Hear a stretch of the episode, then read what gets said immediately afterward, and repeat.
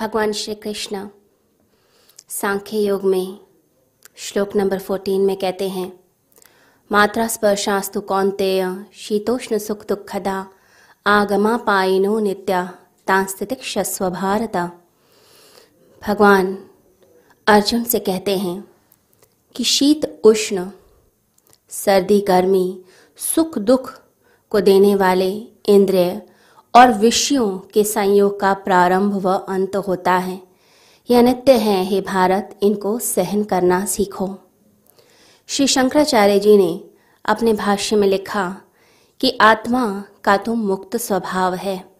कोई भी चीज़ आत्मा को आत्म तत्व को स्पर्श नहीं कर सकती है। तभी तो कृष्ण गीता में कहते हैं कि कोई भी शस्त्र इसको छेद नहीं सकता है। पानी इसको गीला नहीं कर सकता है, हवा सुखा नहीं सकती है। परंतु शंकराचार्य जी कहते हैं कि फिर हैरानी की बात है कि कैसे हमें सर्दी, गर्मी का, सुख दुख का अनुभव होता है। तो इसका उत्तर सांख्य योग में श्री कृष्ण स्वयं दे देते हैं। भगवान कहते हैं कि ये जो अनुभव है, ये है मात्रा स्पर्श के कारण। मात्रा यानी कि इंद्रियाँ। इंद्रियों को मात्रा कहा जाता है।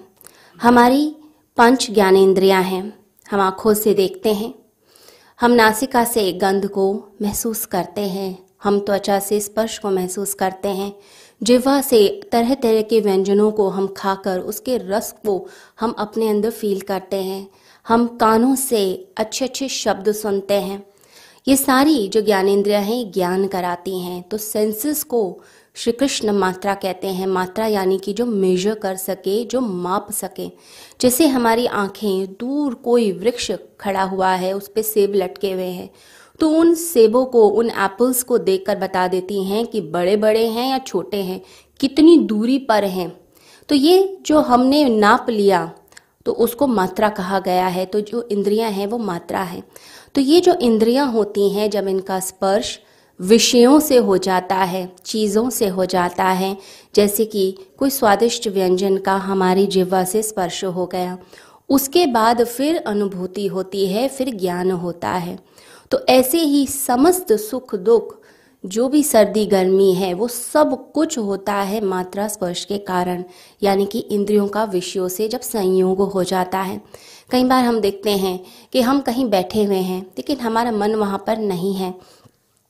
हमें वो जो मीटिंग है, जो कॉन्फ्रेंस है, बड़ी बोरिंग लग रही है। हमारा मन ही नहीं कर रहा।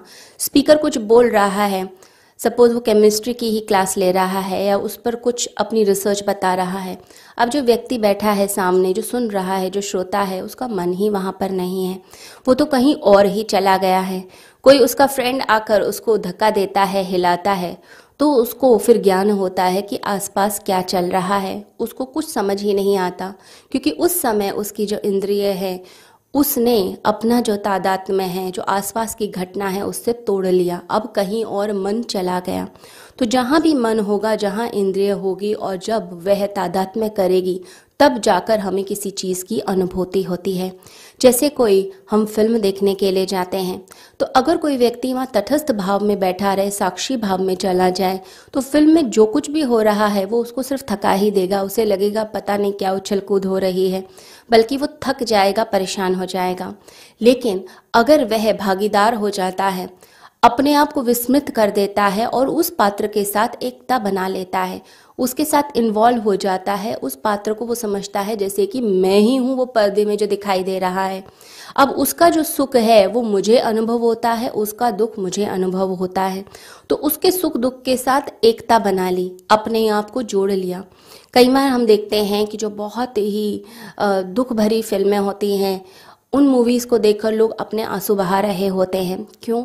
क्योंकि उसके साथ उन्होंने अपना तादाद में बना लिया है, अपने आप को पूरी तरह से जोड़ लिया है।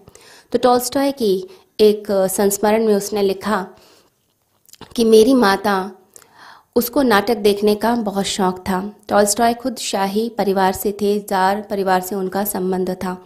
तो मॉस्को में जितने भी नाटक होते थे, जितने प्लेस होते थे, वो सब देखने के लिए उनकी माता उनके साथ जाती थी, उनको लेकर जाती थी। तो बहुत ही उनको शौक था, लेकिन वो बहुत ही दयालु स्वभाव की थी, बहुत ही सेंसिटिव थी। तो जब भी किसी नाटक के अंदर कुछ भी दुख भरी चीज़ आ जाती थी, किसी पात्र के साथ थोड़ा सा भी कुछ बुरा हो जाता था तो उनकी आँखों से आँसू बहने लग जाते थे। उन्हें लगता था कि ये नहीं होना चाहिए तो बहुत बुरा हुआ है। तो उसके सुख के साथ, उसके दुख के साथ वो अपना संबंध जोड़ लेती थी और बहुत रोती थी और बहुत देर तक रोती ही रहती थी। घर जाकर भी वह रोती थी। तो कई बार ऐसा होता था कि घर पे भी जाकर बहुत दिनों तक वही दुख उनके आँखों में रहता था तो बहुत ही दयालु स्वभाव की थी। लेकिन जब वह नाटक समाप्त हो जाता था और वो बाहर आते थे तो टॉलस्टॉय और उनकी माँ जब बाहर आते थे तो बाहर एक गाड़ी उनकी खड़ी हुई होती थी और कोचवान उस गाड़ी में बैठा होता था। मॉस्को में बहुत बर्फ़ पड़ती है और कई बार माइनस तक टेम्परेचर चला जाता है। उस माइनस टेम्परेचर में कोई व्यक्ति अगर बैठा रहे तो उसकी मृत्यु भी हो जाती है। तो कई बार ऐसा होता था कि कोचवान मर जाता था। फिर दूसरे कोचवान को लाया जाता था और जो मर गया है, उसे उठाकर सड़क के किनारे फेंक दिया जाता था और दूसरे कोचवान को लेकर वो लोग फिर आगे बढ़ जाते थे। तो टॉल्स्टॉय ने लिखा कि ये मेरी समझ के बिल्कुल बाहर था कि नाटक को देखकर तो माता के आँखों में इतने आँसू होते थे और इतना वो रोती थी और उसका दर्द महसूस करती थी, लेकिन एक ज़िंदा आदमी मर गया है सामने। उस व्यक्ति को देखकर कोई भी दर्द नहीं है, कोई भी अंदर से सेंसिटिविटी नहीं है। ऐसा लगता है एक यंत्र को उठाया और दूसरे यंत्र को लगा दिया। जैसे मशीनरी में कई बार कोई पार्ट खराब हो जाता है, आप उसे फेंक देते हैं और दूसरा पार्ट लगा देते हैं। तो उसने कहा कि जो व्यक्ति मर गया, उसके लिए दर्द नहीं था, लेकिन नाटक के प्रति दर्द था।